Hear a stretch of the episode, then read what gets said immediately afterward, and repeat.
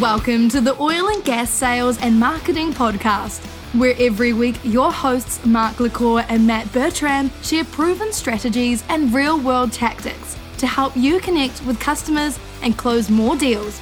Let's do this. Hey everybody, we're back with episode three. You doing okay, Matt? I'm doing well. Just loving the dream. Speaking of loving the dream, another big shout out to RigER for sponsoring our show. Hey everybody, if you run field operations and you want to get paid quicker and you want to get rid of paper field tickets and you want to see where all your assets are in real time, go check them out. It's a fantastic company doing great stuff. Links in the show note and a shout out for sponsoring this show. And as Matt taught me, I need to do my call to action, which is leave us a review. takes a couple of seconds. There's a new tool that we're using. The link will be in the show notes. No matter what platform you're on, just click on the link. You can leave us a review. Would love to have your feedback. Would also love those five star reviews. It helps your peers find the good shows that are out there. And then, Matt, what is today's topic? Well, today's topic is very similar to the last topic, but we're turning the tables a little bit and we're going to view it from a different standpoint. And so, I wanted to ask you, Mark, from a sales background, what do you think that the oil and gas industry needs to do to modernize their sales Whoa, and marketing? Boy, that's that, that could be a four-hour conversation. Well, let's see if we can keep it down to twenty minutes or so. So, actually, let's look at how it's traditionally been done. So traditionally, a lot of the sales that was done in this industry all over the world was done built on relationships. And that's not a bad thing. I think I mentioned this earlier. You need to know that your vendors are not just vendors, that they're actually truly partners, and you have to have a high trust relationship. So, building those relationships and use that in your sales process was a way to assure that if something bad happened, we could all jump in together. You look at what happened with the BP Macondo disaster. When BP lost control of that well, what you may not know is the hundreds of service companies that jumped in without contracts, without negotiating rates, with anything that just came to help knowing that when it was all said and done, BP would pay them what they were worth. And that was a very great story of how those relationships and sales help when something bad happens. But what's happened, Matt, is times have changed. The oil and gas industry needs to drive efficiencies. They need access to new technologies and process, but they need that done in a way that is not being pushed down their throat. Nobody likes to buy something or feel like they're trying to be made to buy something. And so salespeople, when I got started in this industry, used to be educators. You know, I'd go to Halliburton or I'd go to Exxon and I'd say, here's all the stuff my company can do for you. Do you need any of this? And that was great because there was no internet. And so the salesperson's role was to help educate the buyer on what they could buy. Well, that has changed because of technology. Now anybody can go online and figure out what any company's selling, figure out who's doing business with them, figure out their price points. And so now I think a good salesperson is a problem solver. Once again, in the context of the relationships are still important, but instead of the relationship being the most important thing, can I help you solve a problem, Mr. Buyer? And if I, if my company cannot help you solve a problem, can I recommend another company, even if it's a competitor, to help you solve that problem? So now I think salespeople needs to be focused on helping their clients solve problems. So if you look at it from that point of view, then the process that salespeople and sales teams are using also needs to change. Maybe you don't spend as much time on the golf course or at the steak dinner building relationships, and maybe you spend more of that time helping your buyers understand how you can buy from them and how you can help them solve problems. And this is the point of the conversation, Matt, where I typically get salespeople that sell what they think are commodities and go, well, look, I just sell drill stem. It's all based on price. And if I can't be the low price leader, somebody else will buy the drill stem at, at whatever. That's not true. The years and years of you selling drill stem, think about all the questions you hear over and over again and think about what your customer's trying to accomplish. If somebody's drilling out in West Texas and they can get somebody else's drill stem cheaper, but they can get yours quicker, that gives you a competitive advantage because that person that's buying that drill stem isn't looking for the cheapest drill stem. Now, their procurement supply chain may make you think that, but they have a project they have to complete and it has to be completed on time and on budget. So, by understanding that, by understanding that maybe you can get them what they need quicker instead of the cheapest, you then help them complete that project, you've now helped them solve a huge problem, which would be what happens if that project runs over budget over time. So I need salespeople and sales teams to start thinking differently in oil and gas. It's not so much do you know the VP, although that's still helpful. It is do you know what that VP's business problems are for this year in 2023? And do you know where he may need some help? And can you help him even if that is not your own company, right? Doing it. So if you think about it that way, then the sales process needs to change, the sales culture needs to change. And one of the things I think is beautiful that you bring to this conversation is content. We've talked about LinkedIn before. We actually talked a little bit about if you don't have a good social media strategy, your employees are going to do it for you, and you see it on social media. But from a sales point of view, using that and creating content showing prospective clients how you can help them solve problems is genius. I do it all the time. You look at a lot of the videos I put out on LinkedIn, it's information that I could sell. And if I wanted to, I could easily sell it. My predictions I do every year, I could have the market research company pay me a lot of money for those. And, and actually, I've been offered that before. But in return, it, all that would be is a simple sale. By me releasing that content for free what's happening is our buyers, Modal Point OGGN buyers, are starting to see Mark LaCour and OGGN as experts, as companies and people that can help them with problems. And in our case, that problem is how to get in front of other oil and gas companies. So by giving away that content for free, what I'm really doing is educating my potential buyers, my future buyers, on what we do to help solve problems which can help them. So the whole entire sales organizations need to change. And it's funny, Matt, I don't want to name the company, but it is a subsea company that is a sponsor of ours, and you can figure it out if you do a little bit of research. Their biggest sales or the people in their organization that drive the best results are not their sales team. And, and by the way, don't reach out with hate mail. I know y'all, I love y'all to death. They have portfolio managers who run projects inside their clients' organizations. So think of ExxonMobil. That portfolio manager that's inside of ExxonMobil gets to hear everything that's going on, gets to understand where the next projects are, what the dates are, what the budgets are. And so the portfolio managers who are actually delivering these projects inside of Exxon actually drive more sales than their own sales team. Think about that for a second. That should be flip flopped, right? So the salespeople should actually be tagged with these portfolio managers in these future project meetings, in these budgetary meetings, so that the salespeople hear the same thing the portfolio managers and then help the customer solve problems. But this company is still running a little bit behind times, and they have salespeople who do nothing but manage the customer relationships, even though the portfolio managers drive more sales revenue than the sales team. Such an easy thing that you could fix to actually probably increase revenue 10 or 15% just by joining those salespeople with the portfolio managers. Yeah, no, Mark. I mean, you really touched on a lot there. Certainly, I've always known sales as like professionally helping people buy, right? Like that's what yep. I, and there's some kind of acronym associated with it. But you touched on two big topics, and I don't know where you want to take this, but one of the things that I heard you say is storytelling, right? And communicating that content and arranging it in a way that tells a really great story of a testimonial or what you can do for clients. And then the other thing that you touched on was how to build yourself up as an expert in the eyes of your customer. I mean, really, like people buy from people that they know have their back and that are going to keep them out of a ditch and that they know that they're making the right decision and building those USPs for the company unique selling propositions that you can offer based on, I guess, problem solving and what the goals and KPIs are of who you're selling to, but also how to build yourself up as an expert, right? So building the company up and building your sales up. And so I think that again, this is where I guess sales and marketing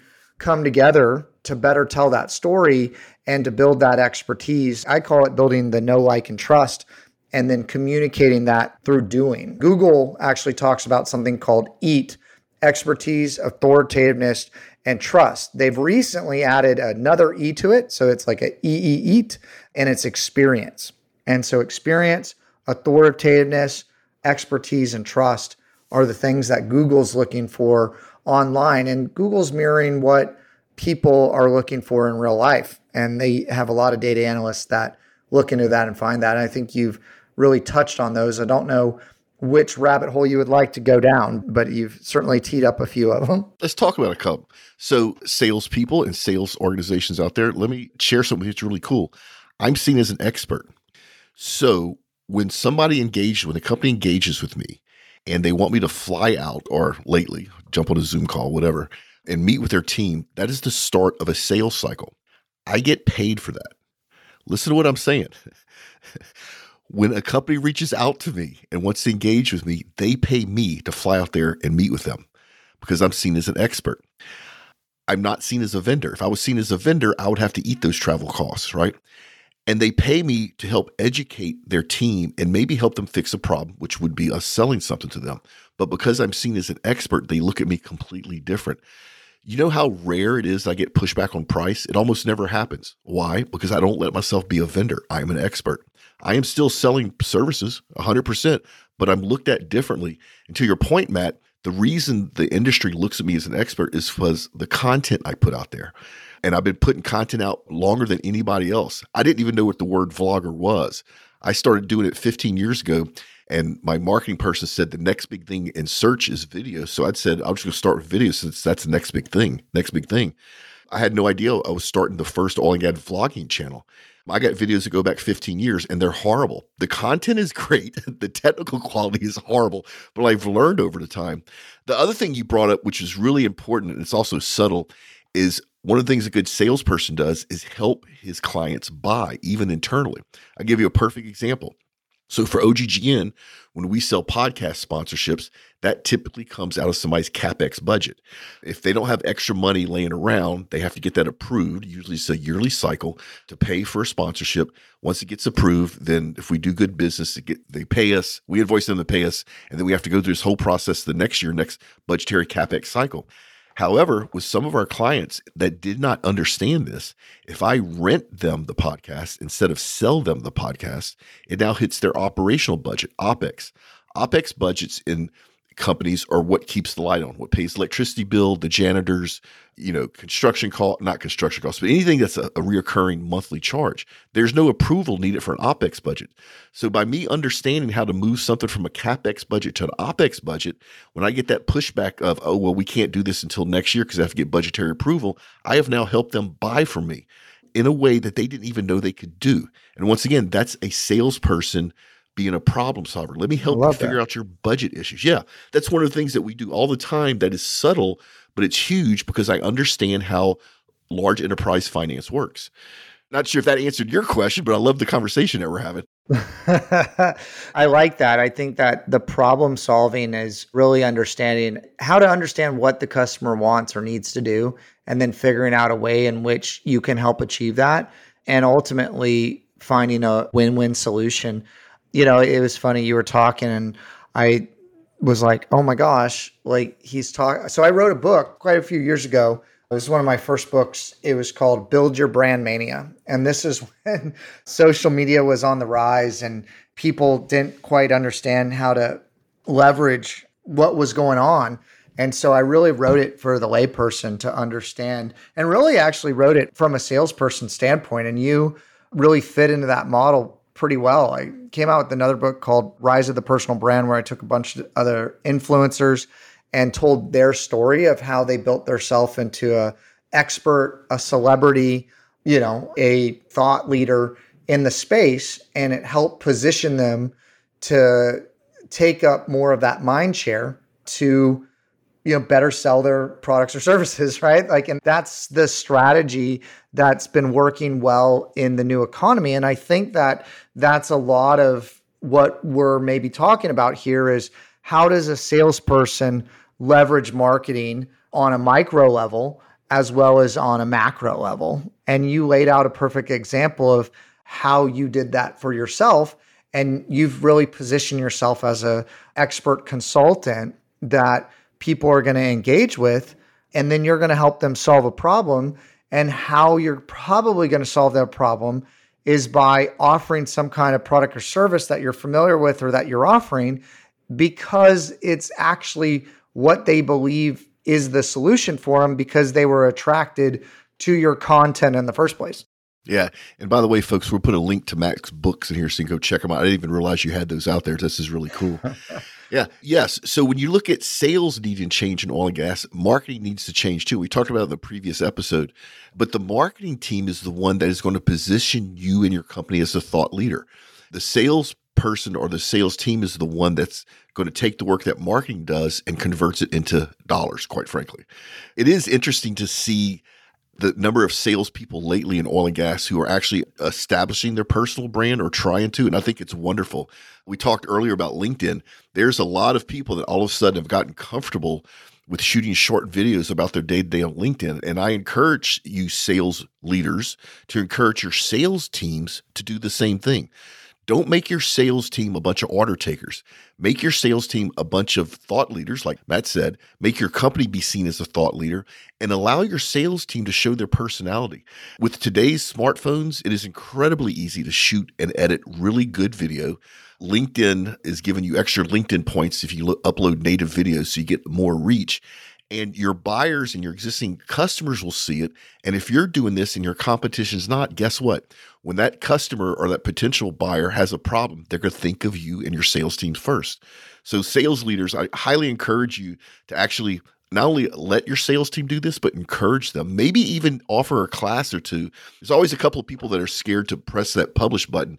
And look, I have put some horrible content out there, Matt, over the years, not on purpose, but you know, you just get through it and it makes you seem more real. So it doesn't need to be perfect. And in fact, actually, Matt, I'm glad we're having this conversation. In OGGN's research on people listening to podcasts like this one, one of the things that we've learned is that people want good content that's educational. But if it's too scripted and too perfect, they won't listen to it because they think they're being sold to. They think they're being marketed to. They'd rather have it more real and valuable than more spit and polished. Do you see that on the marketing side? Yeah, there's data out there that talks about the behind the scenes or the just unedited videos do about three times better than the really, you know, polished videos. Certainly, I think there's a place for the polished videos but putting content out there that's real, that is what I mean has driven even what is it? Just attention talk shows and and like uh what what like Survivor and like all these shows. Like everybody just wants to watch people do stuff, and the more human you can make it, the more people are going to feel connected to you. Certainly through podcasting and putting content out there, you're showing a side of yourself that people are going to get to know you better. And that's what you're trying to do is add value and make connection. And so I do think that building the personal brand is the right way for small business, for salespeople, but certainly there's that line there, right? Of now you're into homemade content and how do you square that with your sales organization. I think the way to square that is there's some really good methodologies out there on ways to follow and how to build content and how to personalize things. But I think building your own personal brand from an employee standpoint and a salesperson standpoint to make yourself invaluable, there's a ton of value in that. And then I certainly think that there's value in transforming your sales team into experts and thought leaders versus order takers, like you said. So I think it's good for everyone. And now everything's so interconnected. You just need to put yourself out there. I think there was days when people had different social media profiles. Maybe they had their LinkedIn and then their Facebook was personal or their Instagram was personal, but now it's all intertwined. And you just need to be authentic on who you are and just own that. And I think even to the point that you said of putting content out there that was bad and in the beginning, like do you think every single person that's out there like I don't know who you follow, Grant Cardone, do you think his content in the beginning was like fantastic? No, it took a lot of practice. It took a lot of time you know, like a buddy of mine in the podcasting space, he runs Podfest. He wrote a book called Start Ugly. And I just think that there's truth in the title there is you just need to start. You need to get going. You need to start making some momentum, start making some waves, and then improve as you go. That's the only way you're going to get better. And so there's certainly a lot of people that are hesitant about video or hesitant about audio or just putting themselves out there well, like you got to get comfortable with it. That's the world we live in. that would be my that would be my answer to that. Yeah, and another thought. So there's a lot of big, very complex sales organizations, especially on the technology side. Think Microsoft, Oracle, SAP, Amazon, Google, who have dedicated sales and marketing teams for the oil and gas industry. They realize the revenue potential it's here. But the oil and gas industry, even though it's enormous and it's global, it's still an industry of people doing business with people. It, it truly is. It's one of the things I love about this industry. But these big, huge tech sales organizations that point their people at oil and gas, because they're worried about things like shareholder value and public relations, they don't let their sales teams put content out there. And that means that inside the oil and gas industry, I look at you, SAP and Oracle, as a faceless sales machine. I don't know your people, I don't know your culture. And I am more likely to buy from you if you let me see behind the scenes. Let me see what you do for fun. Let me see that y'all are goofy. Let me see that y'all give back and y'all plant trees. Don't just stick and nothing against corporate marketing, no hate mail. But from a sales organization point of view, let's have you be more real and more human. Uh, yeah, I mean more social, social machine. media. Yeah. yeah, yeah. I think humanizing your people is really important, and certainly if you're a salesperson out there, you can figure out what that line is where you could have your own personal blog, right? Um, that was something that I saw years ago that really worked well. Is I remember salespeople that had their business card, right? They would give them their business card, but they would give them two cards. They would give them another card behind that that had a link to their social media profiles and also had a link to their blog, right? Back in the like day, we're talking like 10, 15 years ago. Right. And driving people to the blog to see the salesperson as something different than just a robot from the company made them want to do business and help that person even more because they know. I mean, if you're a buyer, you know why someone's there and you're going to do business with people you know, like, and trust, right? And so the more you can humanize yourself and the more they you can intertwine that with them on a like I would say, you know, there's different layers. Let me go back to digital marketing just for a minute and talk about email automation. One of this is like a pro tip, okay? So people often ask me when they're doing a newsletter, right? Do we do a newsletter like once a quarter? Do we do a newsletter once a month? Do we do it once a week? Do we do it daily? Like, what do we do? I get asked that question so much, Mark. Like, we need to do a newsletter. You know, the salespeople need to share it. Like, how often should we do it? And my answer to them is actually always the same. What kind of relationship do you want to have with your customer? Okay. So do you want to be acquaintance? So, okay, quarterly. Do you want to be somebody that they're aware of that you kind of talk to on a regular basis? Think about like a personal circle of your friends, right? Who do you talk to monthly, right? Who then do you talk to weekly, right? And then who do you talk to daily? So it might be like family. So maybe daily might be too much, but maybe you want to be considered family by your client. I think weekly is really good people think that that's too much. But if you're putting out thoughtful, unique content that people like, they actually have a very, very high engagement. We've even found on social, putting stuff out daily, even multiple times a day, is actually better, right? But I just say, look at it from the standpoint of what is the relationship you want to have with your customer? How do you want them to be positioned in your mind, in their mind? And then do that, right? And then that goes for salespeople as well as companies too, is how do you want to be viewed by your customer? And also that comes down to how do you sell? Right? What kind of information do you want to communicate? It's all about building that story, building that brand online of who you want to be. Certain people sell differently certain people have different qualities. Some people are, you know, they're going to call you back at any time of the day. The other people are going to be like, hey, they've been doing it forever. They got it. They're on a beach somewhere. Like, call me if you need me. Like, there's different people, there's different strokes for different folks on what they're offering you got to figure out authentically who you want to be to who, and then present that online. Like present that online and connect with people in that way. So. So see sales leaders and sales teams and salespeople, why you should have a marketing person as your best friend. See, Matt just laid it all out to you. Do you know how much more sales you would do if you did half what Matt just rattled off. And so that's another place where the industry needs to change. And it's kind of a theme for this show of where Matt and I both believe that marketing and sales should be one. Unfortunately, Matt, it is time to start winding things down. So you've heard me say this before. We have an insiders group. Come and stay tuned for that. That's going to be a whole bunch of really incredible awesomeness. It's going to be membership only. It's going to be a limited number of people. So if you don't get in early, you're not going to get in unless somebody leaves. You want to connect with Matt and I on social. All of our social channels, all our links are in the show notes. We have our monthly S&M newsletter. Stay tuned for that. And that one's going to be fun. And then we have our LinkedIn fail or tip of the week. And this week it's my turn. We're doing a fail, and you can't make this stuff up. Matt and I were discussing this, and somebody hit me up on LinkedIn, and literally the timing is impeccable. Here it is. This is literally just happened today. This is uh, from Joe Winters. Hey, Mark, thank you for accepting my connection request. I hope you're having a blessed year. The purpose for connecting is because I'd like to see if I can help you change more lives and add six plus figures in your sales to your business with your own podcast show. Have you ever considered using a podcast to get premium clients for your business? Question mark. So, number one, Joe, this means you did zero research on me. I run the largest podcast organization in the oil and gas industry.